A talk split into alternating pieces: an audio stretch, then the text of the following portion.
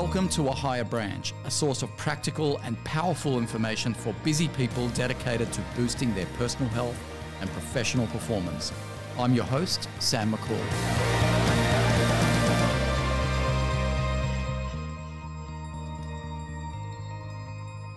Hello and welcome to another episode of A Higher Branch, where we continue with our final episode on the seven S's that are essential to your survival. And I urge you to go back and listen to each and every episode. The first one was on sustenance as in nutrition. The second one was on starvation as in fasting. Third, sleep. Fourth, strength. Fifth, sunshine. Last week, we covered an incredible topic on socializing, which is the sixth S. Those first six S's have all been framed in the positive, what you need to do. Today's final S is what you need to manage, and it's all about stress. And Again, joining me for this final episode on this series, which has been enjoyed by so many people, is Dr. Scott Wustenberg. Scott, welcome again to a High Branch podcast. Hi, Sam. Thanks for having me. It's great to be here. Now, a lot of people are really enjoying your uh, fast talking, no oh. nonsense, and we're getting a lot of positive feedback by email from people that are enjoying this series. They say it's memorable and really want to thank you for your generosity with sharing this information. You've acquired this information over many days, weeks, months, and years of reading and researching. I know you're totally obsessive about health and wellness, and you've got a great team there at Advanced Rehab doing an incredible job. The tests that uh, you and I have done alone really has revolutionized my 24 hour cycle. And so I hope for everyone that's listening that they've gotten something out of the last six episodes. But today we're going to cover the topic of stress, which is really something, Scott, that you and I, you zoned in on it with me. You said, you know what? The biggest issue that you need to manage is your response to stress. Absolutely. Absolutely. So Stress, I think, is a largely misunderstood concept as well. And again, I want to thank you and thank everyone who's listened. I hope you really did uh, get something out of it, and it, it was enjoyable to be here for the previous six episodes. Stress is always viewed as a negative. We kind of talk about it as this harbinger of doom, a monster in the background. While I do talk about stress in that way, I also want people to understand that without stress, without stimulus, because stress is actually stimuli. And to some degree, it's our value judgment, our viewpoint in here as to how it will affect us. And so, what I've learned clinically is people will become stressed and dysfunctional from something really positive, like winning a million dollars on the lotto. And you see these stories of people who've won a massive amount of money and a year later, they're blowing it all, and it's the worst thing that ever happened to them, and they're miserable and they're telling all the bad stories. To my mind, you know, having a million dollars that you didn't have to work for doesn't sound like such a bad thing. You know, how could that be stressful? But for some people, it is. So, stress, as much as anything, apart from the fact that it is stimuli and it's stimuli that we have to respond to, stress is based upon your value judgment. It's upon your learned behaviors that have come from your parents, your greater family, your society at large, and it's built upon your internal resilience clocks as we spoke about with socialization etc if you have a community group a group of people that you can rely on to support you most things are not as hard to deal with if you don't have supports in the background, new stimuli coming in will often be viewed as a threat. So that's where we hear this concept of stress being a negative, a bad thing for us. But if I take away stimuli to you and you have nothing, I put you in a blank room with nothing, there's no light, there's no sound, there's no anything, your brain will find that horrific. That is something your brain does not like. So, no stimulus is horribly stressful for us. And it's actually part and parcel of torture.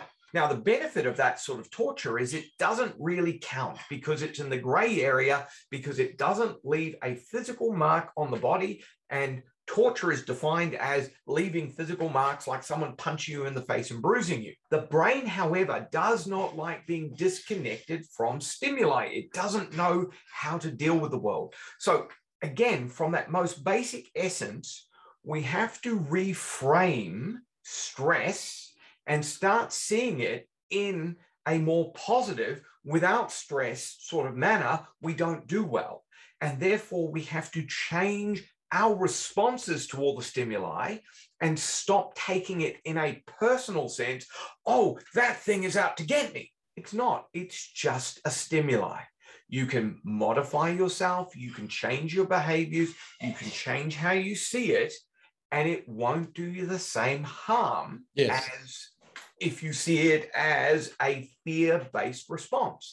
Now, again, it's our, it's our, reaction then to the stimuli. Correct. It's absolutely that's that value judgment. So, most people view physical stress as positive, i.e., exercise. Absolutely. It's technically a hormetic action. So, hormesis is a small amount of a stress or a poison, a damaging agent that is adapting you to your next increase in growth. When we do exercise, we are micro damaging our muscles to try and make our system adapt to grow ourselves into a better form. That is exactly my concept. And you summed it up perfectly there. Without that stimuli, your body becomes distressed. It gets smaller, it becomes less complicated, and it doesn't do as well.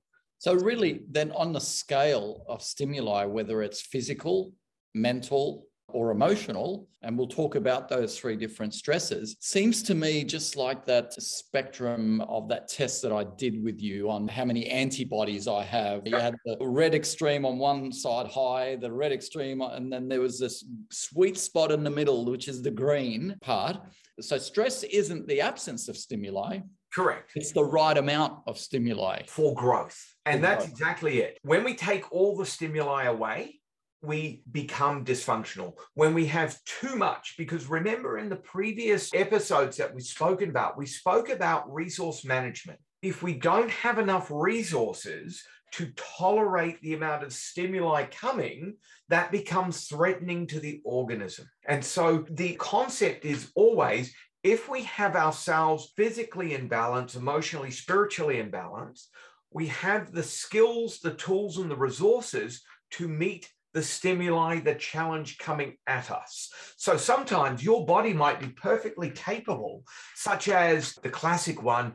Go back to the Olympics, I don't know, two, three, four ago, and there was the rowing crew, and the rower sat down in the middle of the boat when they were so far ahead of everyone. Her body was capable, her mind wasn't. She just stopped at that moment in time. And so, again, at that moment, the resource that was missing to meet the stimuli was a neurocognitive thing, not that she wasn't physically trained or muscular enough or enough gas in the tank, the heart, etc. Her mind just stopped. I can't do this anymore.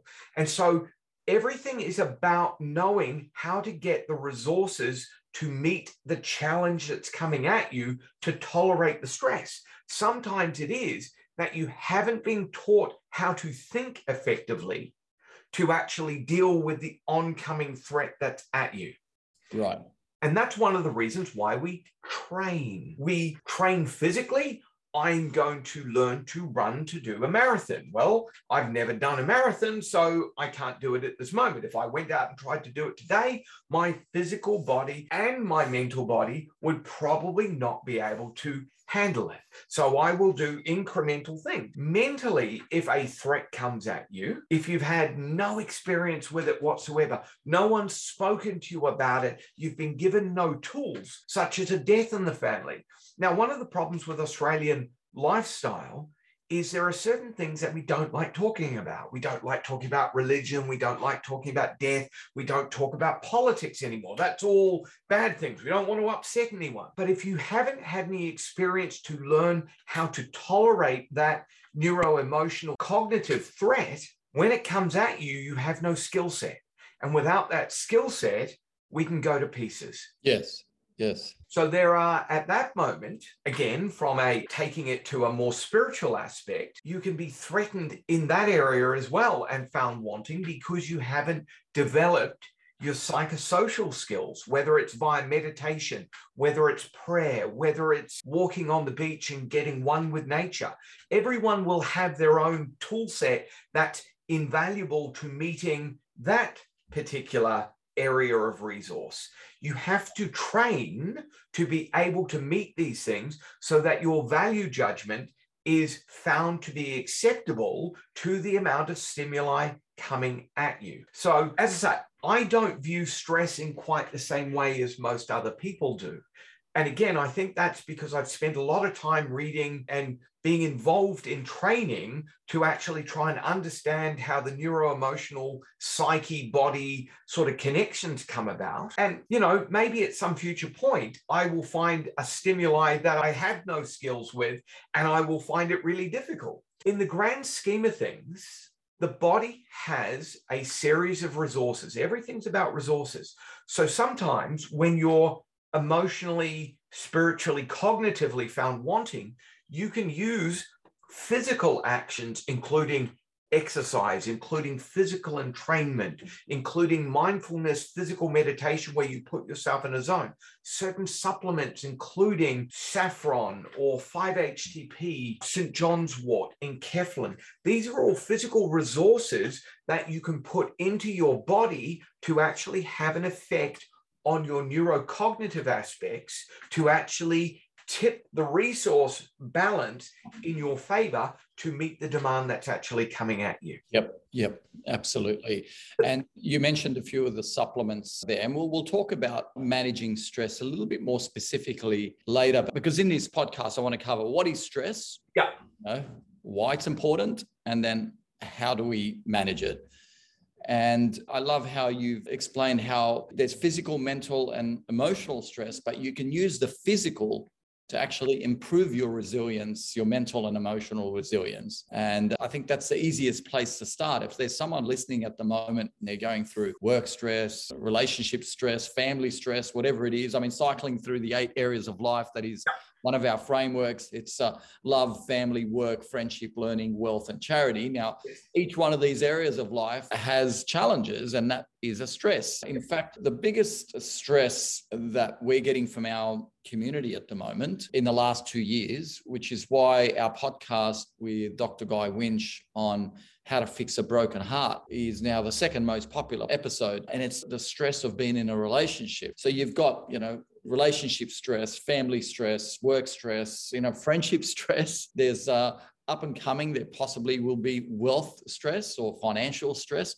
Oh, these are all stresses because these are the eight areas of our life that fill eight fundamental human needs. But for every positive, there's a negative. For every yin, there's a yang. So we're going to be faced with stress in those eight areas of life. And those eight areas will give us physical stress, mental stress, emotional stress. And you also touched on the the spiritual, which is quite interesting, Scott, because we define health under our framework as made up of four energies physical, mental, emotional, and spiritual. Spiritual being the deepest, highest frequency energy that we vibrate at. So, can you tell us before I move on to why stress is important? How does it damage our body? But interestingly, you, you mentioned a spirituality in that as well. Can you elaborate just briefly on that before we move on? To some degree. I mean, everyone's going to have their own take on what spirituality is. Uh, and so, my take on it kind of comes from the fact that I've been raised and I was christened. I was born into a Anglo-Christian society. I was christened and baptized and went through an introduction until I hit about 12. And at that moment, the pastor of my church was had up on fraud charges for his business dealings. And he was literally arrested in front of us all. And it rocked my thought process about uh, a belief in God. Because at that moment in time, it was rote learned and kind of forced into me just purely by the conditioning of my family. This is what we do. You go to church on Sunday, you go to Sunday school, you learn the thing. So the first thing you learn is guilt. Guilt. That's what I learned in the Catholic Church. Guilt. So yeah, guilt's not a great one to learn either, uh, but it is a great control mechanism. Yep. And so I went through a down spot. And one of the things that I did is I started studying many different religions. And I've looked at most of the greater tenets to some degree, and they all have a similar sort of thing. They have a trinity, they have some rules of engagement, and they drive connectedness and hope. And the biggest thing that I think that spirituality gives us as part of what we were talking about last time with the socialization and connectedness is that without hope, which is the major resource for dealing with stress, both emotionally, spiritually, and physically. Because if you cannot hope, you cannot imagine different or better or future. And you need to have hope and you need to connect. Now, every spiritual doctrine that I've come across at the core preaches about betterment and hope and some degree of connectedness to something greater than us all. Now, for some people, that is going to be community. For some people, it is going to be God or Yahweh or Allah. I don't mind. Everyone has to come to their belief system however they want to. I have mine. I like the belief that we are connected to a greater fundamental energy that wants the best vibration for us all to be.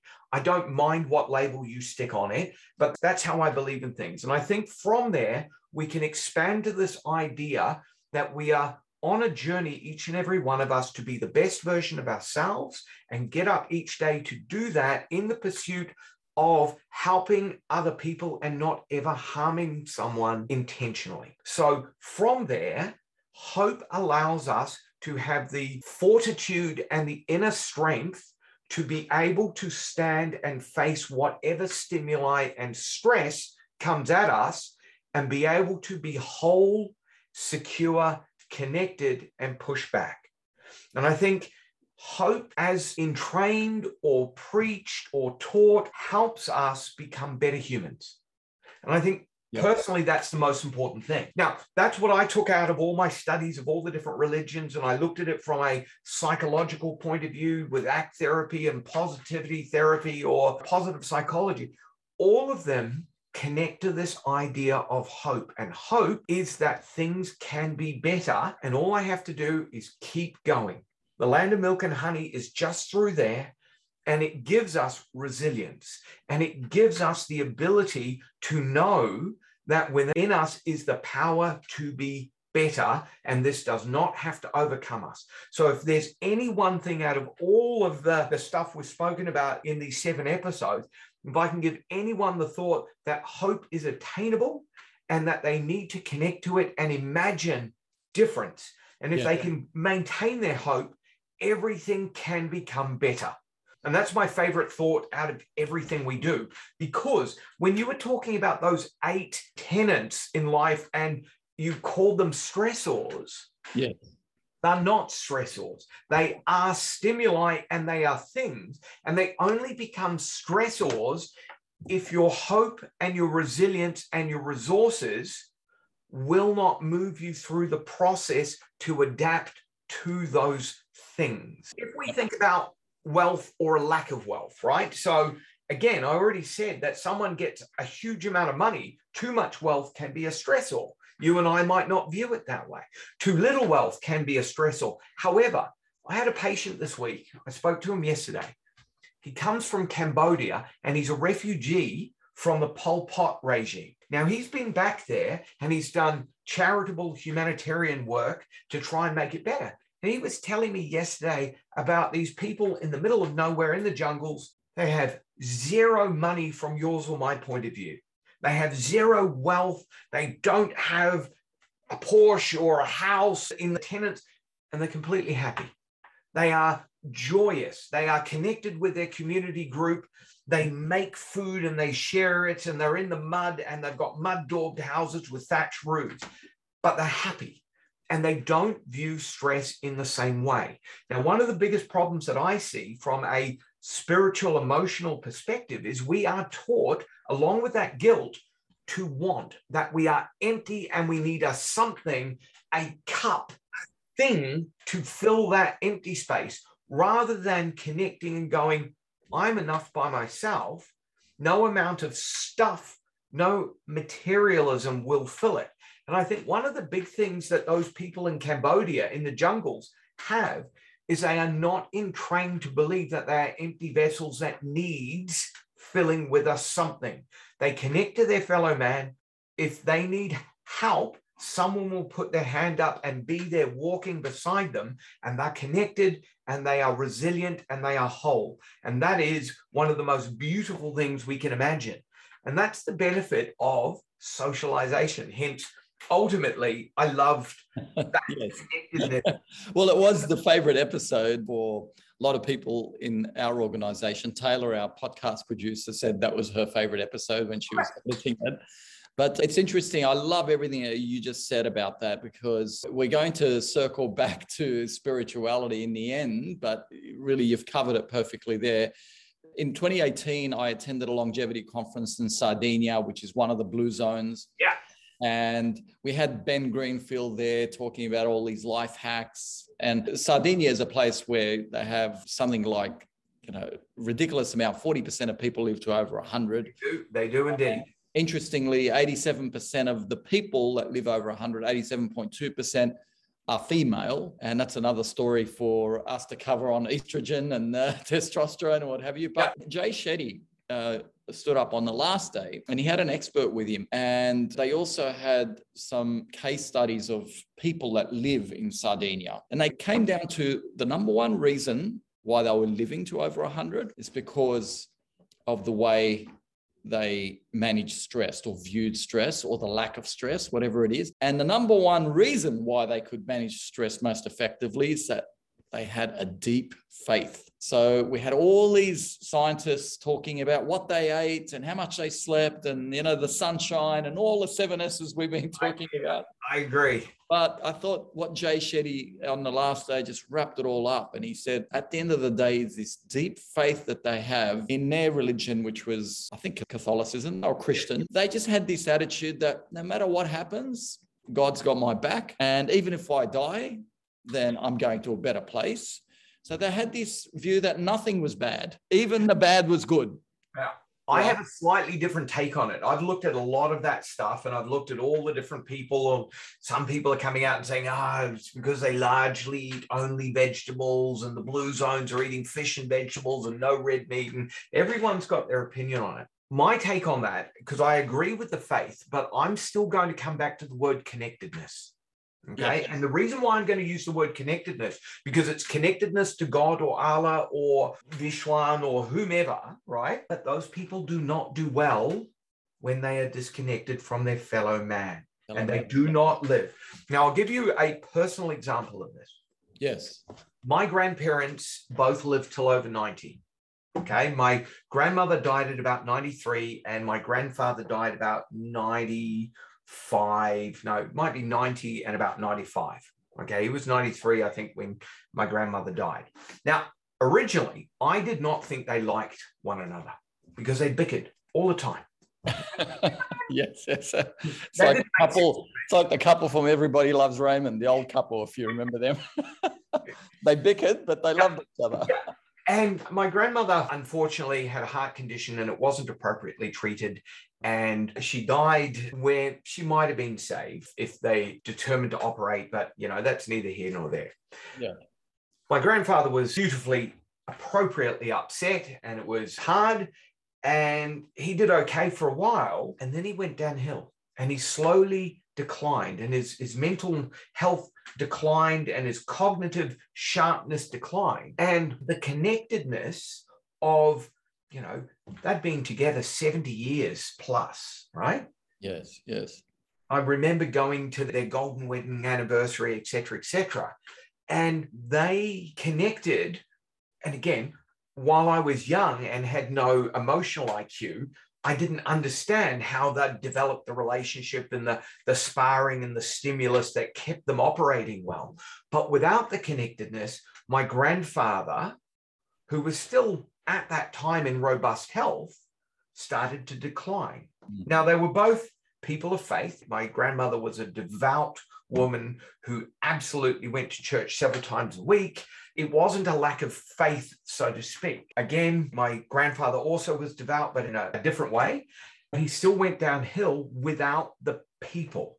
And so my take on the, the blue zones in Sardinia is that it's not enough to just have faith. If I leave you in a field with a strong belief in God will provide, you will invariably still decline because human beings need connectedness. We need the village. We feel insecure by ourselves. The number one stress to a human being is not a lack of money, a lack of food, or otherwise, it's disconnectedness. The lack of love. It is. It is absolutely that. If we want to threaten someone, traditionally, we threaten them with excommunication. You are expelled from our group. You are no longer safe. You are no longer sacrosanct. Fend for yourself. Be gone. That yeah, is yeah. what humans have done as the largest punishment forever. And that's you see that playing out now with cancel culture, right? That is entirely people, destroys people. Correct. So while I totally agree that these people had absolute faith, what they also had is they sat and they played checkers and backgammon and and those other things. And yes while there is a difference between men and women but you know you've seen the, the pictures of what men do including having the ladder on the side of the building. It's no wonder men die sooner. There's there's some really smart reasons for that. We're just not as sharp upstairs i think compared to women. I'm going to look at that and go i'm not doing that. That's a dumb idea. Yes. Good point connectedness, love, and being together still, I think, is the most important thing, not just faith. Faith gives us hope, faith gives us a belief in the next thing. And you can still have that, but being isolated for most people will tend to add a underlying level of stress. What happens when you sleep at night and you're alone? And there's no one around you for a long, long distance, and there's monsters out there, your brain becomes more vigilant. So when we do that, we start not sleeping as well. And as we've spoken about, when you don't sleep deeply and restfully, you start to decline. Okay. Isolation is the most dangerous stress for all of us, bar nothing. It's interesting because when my family lived on acreage three years ago, Yes. My daughter was having trouble sleeping. Yeah. We moved into the uh, city three years ago and she started sleeping through the night. She's the happiest she's ever been. And she said, Dad, I love hearing car horns. I love hearing the garbage truck once a week. I love hearing the neighbors closing their doors. And it's because you have that energy. This is why people like to live in cities. It's the energy of other people, which is why in that last episode we talked about, you said the worst thing you can do during a pandemic is isolate people it drops their immune system, increases their fear factor, and then they're caught in a circle of more fear, lower immunity, more fear, lower immunity. I agree. Yeah. And like you said offline earlier, like if we hadn't been told, if there was no information being spread about the dangers of COVID, I wonder how many people would have reacted a lot better to catching the virus. So. I think there's a degree of information that needed to be out there. I think we needed to know that there was a virus, that it was pretty hard on your immune system. We needed to be a bit cleaner. We needed to be careful with things, but we didn't need this 24 7 fear cycle. Or it, it's what has been referred to as fear porn. You know, it had numbers and flashing red, and there's this many cases and that many deaths. And I don't know that that was a healthy way for people's psyches to tolerate. And all it did was create separation and separation. And you, you could have the thing, and maybe you're going to kill me. And ah! And people got very threatened by regular human contact. Little do they know that the number one thing that harms an immune system, that harms people's health and well being, is that behavior. Now, obviously, I point out that there is a normal degree of clean hygiene sense to be dealt with in a viral infectious disease. And I'm not dismissing that. Of course, if you're sick, though, yeah. you normally isolate. You, are sick, I don't want to pass it on to you. People did that anyway. Correct. Yes, so we did that. We protected others. I think one of the benefits of actually telling that to people these days, though, is in the past people would do the harden up. I've got the flu. I'm just gonna, I'm gonna get in there and, and spread it around the office a whole lot. So one side of it is we've been a bit better at managing our let's not spread it to everyone sort of thing. And I, I haven't I, seen I haven't seen that Codral Soldier on commercial in a while. thank goodness. One of the things I've always hated in the world is we have on commercial television, you have it's flu season. So it's Benadryl and Coldryl and all those things. And yeah. then as soon as it kind of gets to September, October, it must be antihistamine season. You know, we don't have flu anymore. It's marketing fear of things to people to sell a product, not actually because it's useful. Now, it might be useful. I'm not saying that they, they don't work. I'm just saying that instead of trying to do things to boost people's health and well-being, now what boosts people's health and well-being? It's connectedness it's socializing. Yeah. socializing, sleep, sunshine. Exactly. It's all the things we've talked about. Yeah. It's having faith. It is having hope that the world is a better place. The biggest problem that I've seen with a lot of the patients coming through my practice is people don't have the same degree of hope anymore. They don't believe that it's going to be better. Like if we get really dangerous at this moment, we've got an election coming up this weekend, right? People don't believe that their government will actually do better things for them, no matter which ones we get voted in, is, is what I hear from people at this moment. They're going, well, it doesn't really matter who I vote for. My uncle sat there and said to me, What's my vote going to do? We're going to get someone, they're not going to do anything for our own good, and they're going to do whatever they want anyway. I'm like, that's a terrible attitude. You need to vote and do something, at least count. Yeah, it's the same attitude everywhere. So everyone will end up voting for the best of the worst lot. Yes. Really? Yeah. See, that's part and parcel of the negativity of what our election campaigns are, which instead of talking about how to make our society better and how to grow us and have hope and fill people with hope and a positive message, all we've got is dump the liar and it won't be easy under Albanese. And everyone's playing the personality. No, yeah, we are not. We're doing negative, and negative takes away hope from people. Yeah. And this again disconnects us. It makes us feel isolated and it makes us unwell in a mind, heart, spirit sort of way. Well, fear is a great tool for government, for the church. Over the centuries, fear has been an incredible tool to scare people into you know, hellfire was created by the church to scare people into cooperation and the idea of heaven and hell. And governments now use fear to justify war and preemptive strikes. And we can go down that philosophical path, but let's acknowledge that fear is spread for commercial interests, for political interests. And we need to be conscious of that because fear causes a huge spike in, in our stress levels. That is the key stressor because that is what actual harmful stress is for the body.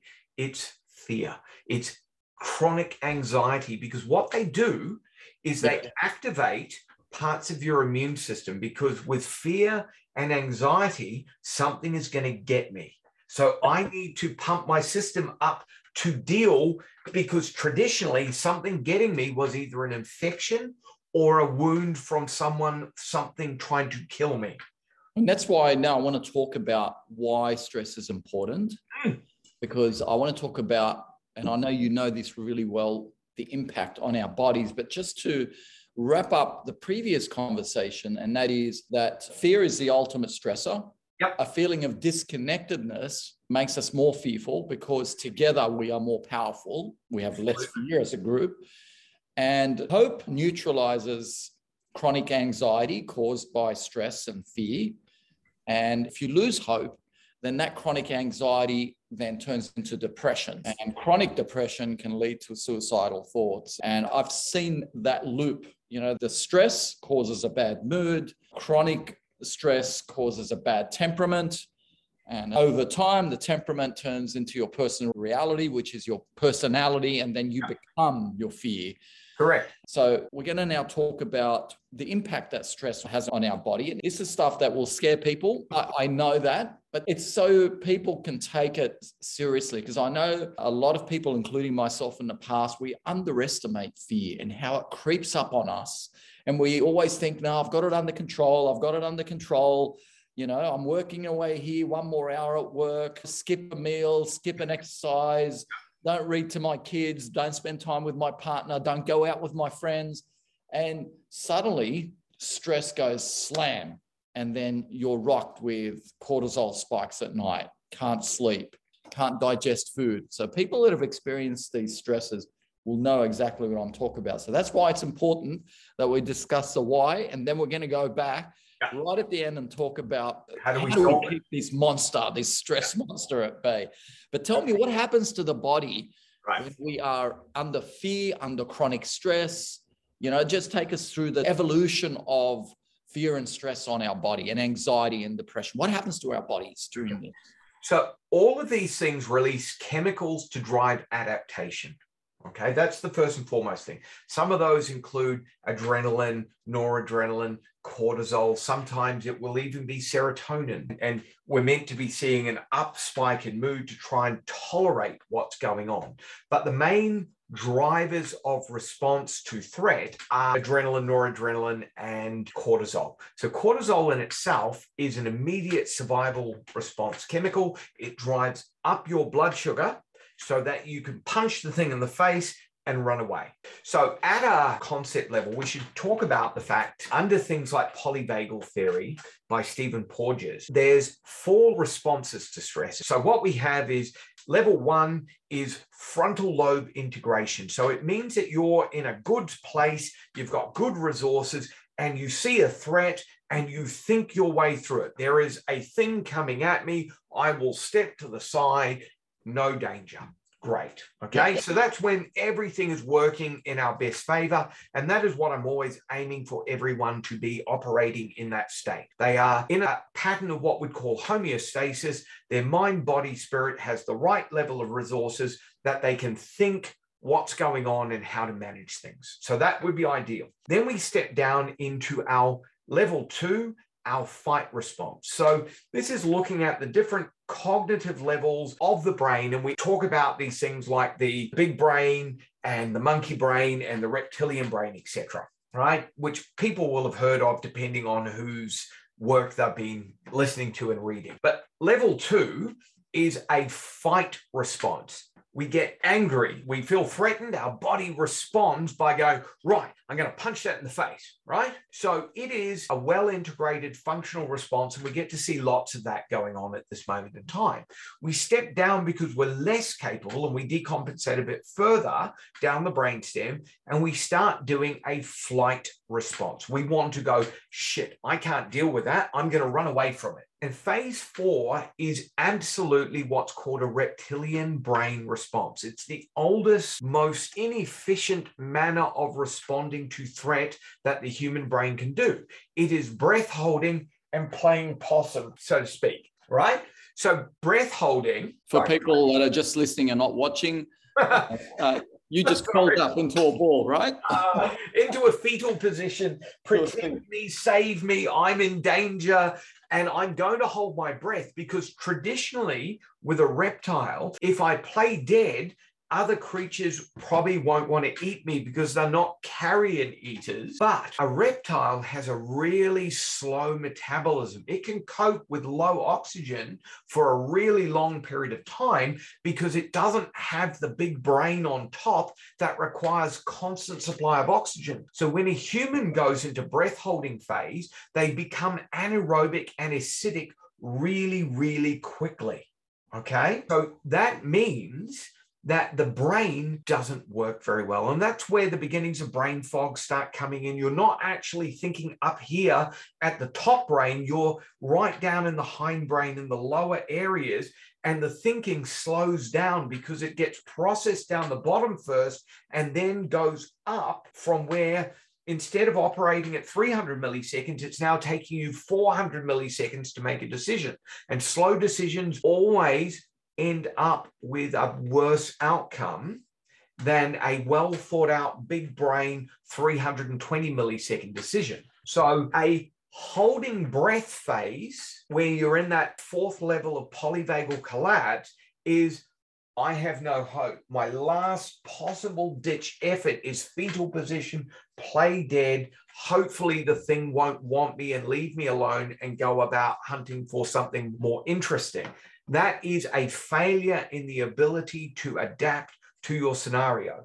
Now, for people thinking about it out in podcast land, that is where you have given up on your survival. There is no further thinking or responding. Your resources are gone and you're spent. That is the worst place to be. And invariably, if you think about it from a war point of view, that is when all of your brothers in arms, all of your trench mates are gone, and there is no one to stand with you. One of the reasons why services, military corporations, so to speak, entrain brotherhood in their personnel is because it maintains a better fighting force. If you have a brother beside you that you can give your life for and they will give their life for you, it makes you a stronger, more hopeful, capable person. If you have no hope, what's the point in doing what you're doing? Yes. Yes. So that stepping down and decompensating changes the chemistry of how your brain and your body responds to threats coming at you. If you can think your way through, you don't raise up a very high adrenal cortisol level. And therefore, the price your body pays for things isn't as expensive. As you step down to two and three, it costs you more because cortisol and adrenaline are very inefficient burners of energy and resources. And what they do is they signal to your brain that you are under threat.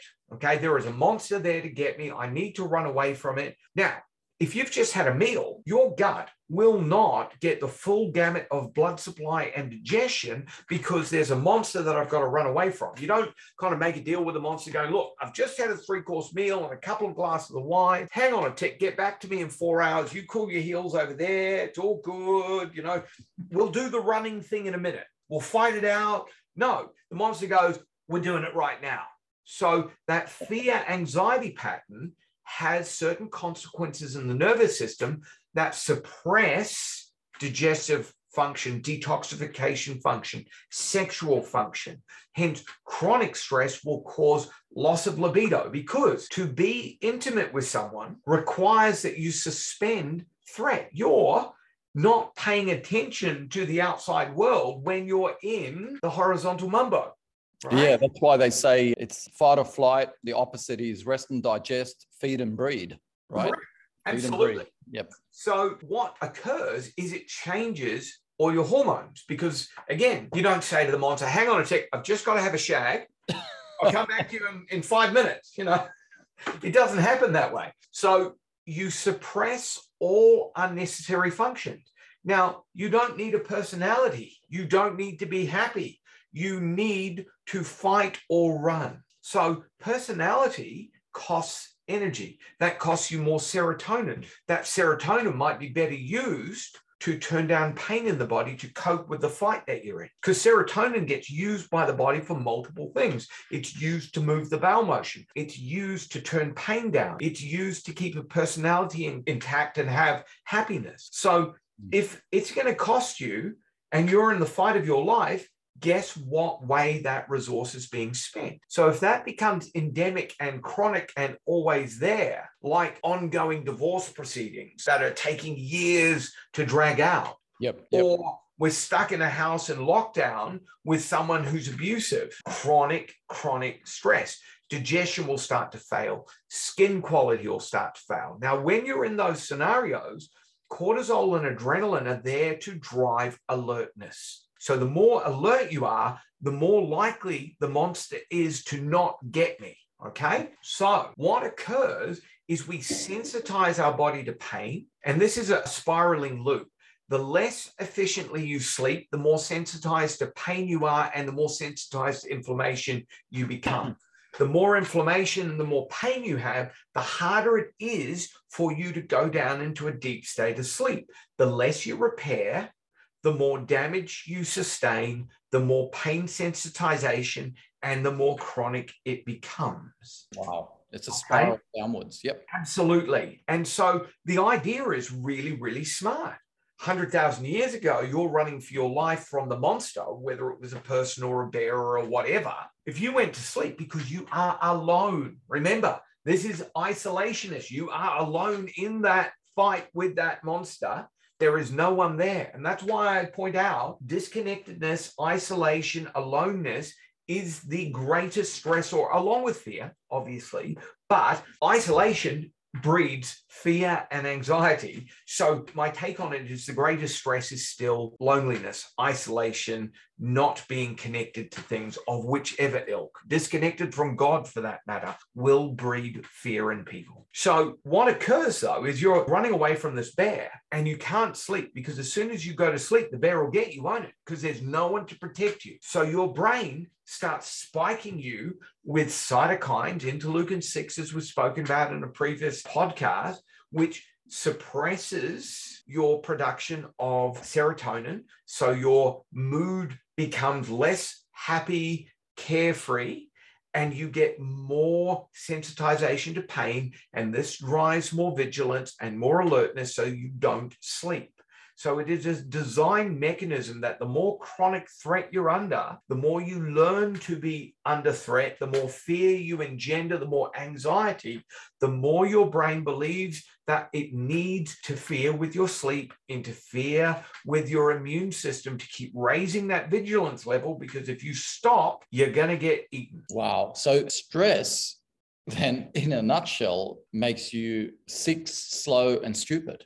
Pretty much. That's a beautiful summation. That's exactly what it does. Because when you're being threatened, your brain becomes, people talk about this idea of my memory has decreased. And it actually hasn't. It's just that it's changed its focus. What is it? Will it kill me? What is it? Will it kill me? What is it? Will it kill me? If it won't kill you, you pay it no attention. So you don't code it in to give it more data because you're hunting for the next thing. You know that the monster is there. I just have to find it and deal with it or get away from it. So I change how I view things and reference them in my mind to will it hurt me? Yes, no. If no, dump it it is not worth the resources to keep storing that data long term when I'm still hunting for the monster that's going to get me. Wow. Okay, I hope you are enjoying this episode on stress, which is the last S in our seven part series and probably one of the most important for most of us. Now, we're going to stop the episode right there because next week we're going to bring you part two of stress and how it leads to anxiety and how anxiety over time can lead to depression. And more importantly, we're going to dive into the toolkit that you will need to stop stress from becoming anxiety and to stop anxiety before it comes and leads to unhappiness and for some people, depression. And if you are listening right now, I want to tell you that if you are feeling any of these negative emotions to do with stress, it is all reversible. Don't give up hope the toolkit and the tool set that we're going to arm you with, and what my friend Dr. Scott Wustenberg is going to share with you is going to be empowering and it's going to give you a sense of control when you feel like you are out of control. Stress isn't something that is part of our human nature. It is not part of our innate quality. Our natural response to stress is, but over time that has been distorted. So stay tuned for next week's episode. And again, thank you, Scott, for sharing your thought leadership on this. So thank you again for listening to this week's episode. And as always, live consciously, my friends. Thank you.